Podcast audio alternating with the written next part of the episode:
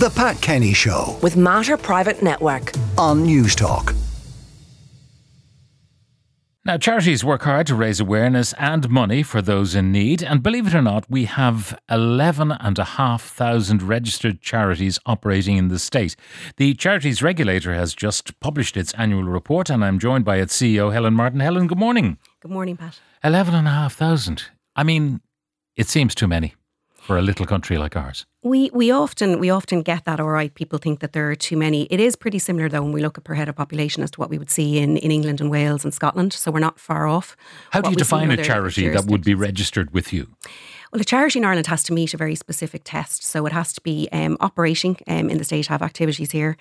Um, it also has to be advancing a charitable purpose and only a charitable purpose. So it can't be doing something charitable and something else.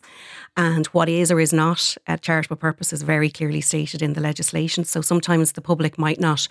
Uh, they might get a bit confused about what is a charity and what is not. So, give us some examples of things that wouldn't be a charity and things that definitely would. I mean, looking after cats, is that a charity? That absolutely is, yeah. That would Okay. that would that would you know anything to do in terms of animal welfare is definitely Okay, uh, and what is would listed. not be a charity? Well, we did some research, and what we found is that we had around 40% of the public thought that, for example, funding platforms, online funding platforms, were charities.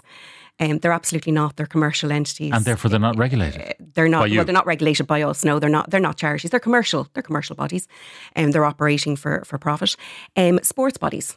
Uh, sports organisations, your local sports clubs, um, they're not not charities. Advancing sport in Ireland is not considered to be a charitable purpose, so they wouldn't be regulated by us either. Now, that doesn't mean that they don't get involved in charitable activities. Some, they might raise funds for someone who's been injured or whatever.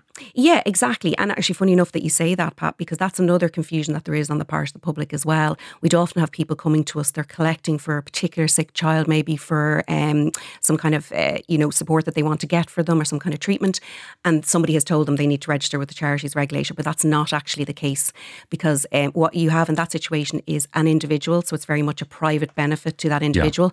And if in order to be a charity in Ireland, there has to be public benefit, and that's a, another key aspect of what it means to be a charity in Ireland. And the question, therefore, how are charities taxed, if at all? Probably not. Well, charities are entitled to apply to revenue for a charitable tax exemption. Um, but that's entirely separate. That's a matter for revenue. They make those decisions about who are or who isn't No, because I'm just that. wondering if the people raise funds for, uh, you know, an operation that someone needs in the United States, would that be viewed by the taxman as income? I wouldn't be able to answer that, Pat. I think that's a question for, for revenue. But i what I'd say to people is um, for anybody, we have come across situations whereby, particularly U- Ukraine and COVID, where people were getting together and that was not the time to be trying to set up Yeah. a charity. It was better to get in touch with an existing charity because they will know the answers to all of these questions. They'll know what their tax Yeah. liabilities are. In, in any event, uh, any individual can give a, a gift to somebody as long as it's not over a particular threshold every year. So if you, p- people throw 100 euro towards uh, the funding of an operation, that's not taxable because it's a gift. So Well, would, uh, there's certainly I know um, taxation rules around that, um, Pat. And similarly, if you're donating to a charity, there's there's tax benefits for, tax for you and, and for the charity as well. now, um, almost 75% have declared full compliance with the code, but that means a quarter haven't. Yeah, well, there there can be a number of reasons for that, um, and we're talking about full compliance there, um, Pat. But actually, charities uh, will also declare if they're in partial compliance, and you can actually see these statements if a charity is elected for this to be published. And I would say to everybody, if you get on and you want to know about a charity, it's really important to inform yourself. So you can checkacharity.ie is the website to check, and if you pop your charity's name in there that you're looking to find information on, you'll be able to see what their activities are, their finances, whether they've been filing, and whether they've declared full compliance with the charity's governance code. Yeah. Now, what happens if they don't?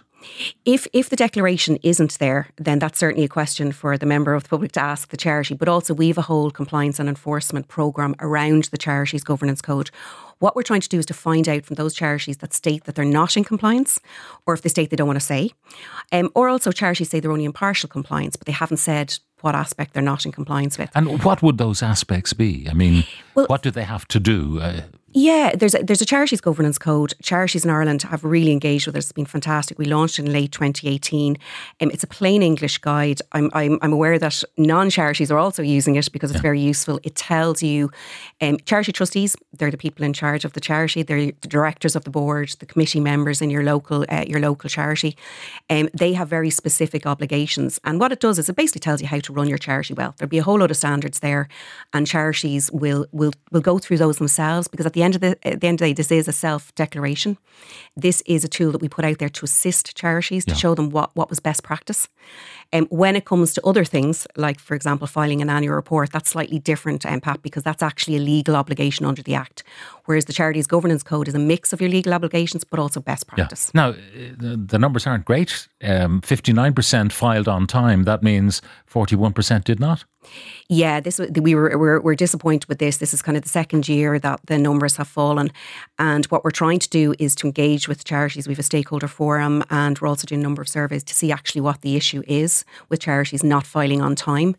Um, because the issue is the obligation is to file on time within 10 years, uh, sorry, 10 months of your year end. And charities, uh, that the number that are doing that are falling you know, the information that you provide in an annual report, charities themselves, when they were surveys previously, said that the this form is not difficult to fill out. It's relatively yeah. straightforward.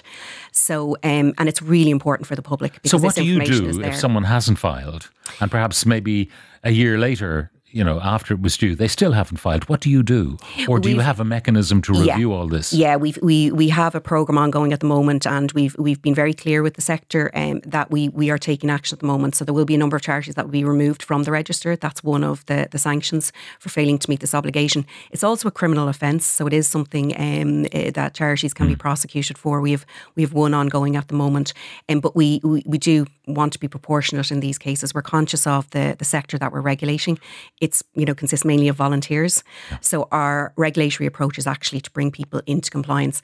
And what I would say, Pat, is you know this is really really important for the public because this information is crucial. When we pub- when we um, surveyed the public, they said that knowing about the charity's finances and activities um, was something that they took into consideration when they were deciding whether to donate. Sure. And the numbers that were saying that had really imp- increased. Yeah. And they w- they won't get tax relief on any donation if the charity is not registered, I presume. Well, if the charity is not registered, that's a, that's a that's a different issue. All charities are required to be to be registered, but we would hope that it wouldn't just be the cha- the tax um, yeah. implications that would be prompting. No, but often uh, when you give to a charity, then they can get the tax back. Yeah, exactly. And obviously, yeah, if they don't have a charitable tax exemption, but again, that's something that's administered by by revenue, yeah. not ourselves. Um, text here: uh, Do charities have a percentage that they must give of their turnover to the end cause? There isn't. No, there's. As someone there's said here, I heard it's one percent. That if they only give a tiny little scrap no, they... no, no. I mean, this is. I think this is something that isn't understood um, more generally. So, when a charity is collecting funds, it has to be clear with the donor donor what it is collecting those funds for, because donors are clear about what they what they want to donate to, um, and then that that money should go towards the charitable purpose and the charitable purpose only. So, you know the way sometimes doing... they say, uh, you know, uh, nine cent uh, out of every ten cent will go to the charity, uh, when they maybe it might be a, a text number or something like that. There's no designation that a certain amount of every donation has to end up with the charity. Um, not at the not at the moment. Now, if I suppose that's a slightly different question because that's where they're using a service provider to help them fundraise. So yeah. if you're using a service provider, you can actually, you know, you, you can pay a, a fundraiser to, to fundraise sure. for you. Um, but obviously, what's absolutely crucial is there can't be more in it. They can't be getting a greater benefit, benefit than the charity is getting. Yeah. Um, and this comes back to public benefit. If there's too much private benefit, then you run the risk as a charity of taking yourself outside the charity test and suddenly not mm. being a charity any longer. What kind of complaints do you get every year? Because you do get a number of complaints. Can you categorise them? Yeah, the main categories are around um, governance um, in in charities. Uh, you know, financial controls will be another one. Maybe there isn't, there aren't sufficient um, uh, financial controls in place. Also, the legitimacy of of the the charity. Now, that's something that we work very hard with An Garda Síochána on. So again, I'd say to the public, if you're getting leaflets through your door about clothing collections, it's really important that you do checkacharity.ie okay. and make sure that that entity is in fact a charity, yeah. because otherwise, you know, you're you're in the things you're intending to give to charity are potentially going to to other Complaints bodies. about chugging. No, we don't. We don't um, uh, tend to see a lot um, on that, uh, Pat. I think that's got improved over the years, certainly in terms of the way in which charities fundraise. There's mm. a lot more fundraising going um, online in yeah. any event. Yeah, and every year, typically, how many charities do you delist? Um, well, at the moment, uh, mainly the reasons why charities are taken off the register is if they are winding up themselves. And also, um, there's also a situation whereby, in certain cases, for certain charities, if they lose their charitable tax status, they automatically come off the, the register. So there could be a couple of hundred of those um, each year.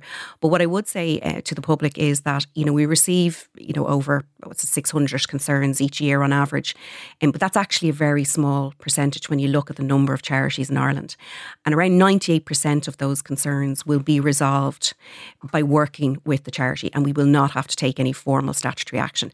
And that's a real testament to the sector that they absolutely want to comply it's just given the nature of the sector, it's mainly volunteers and it's mainly smaller charities. They just need a bit of assistance, and that's what we're there to, to right. assist the local. And if people want to check with. all of that out, where do they go?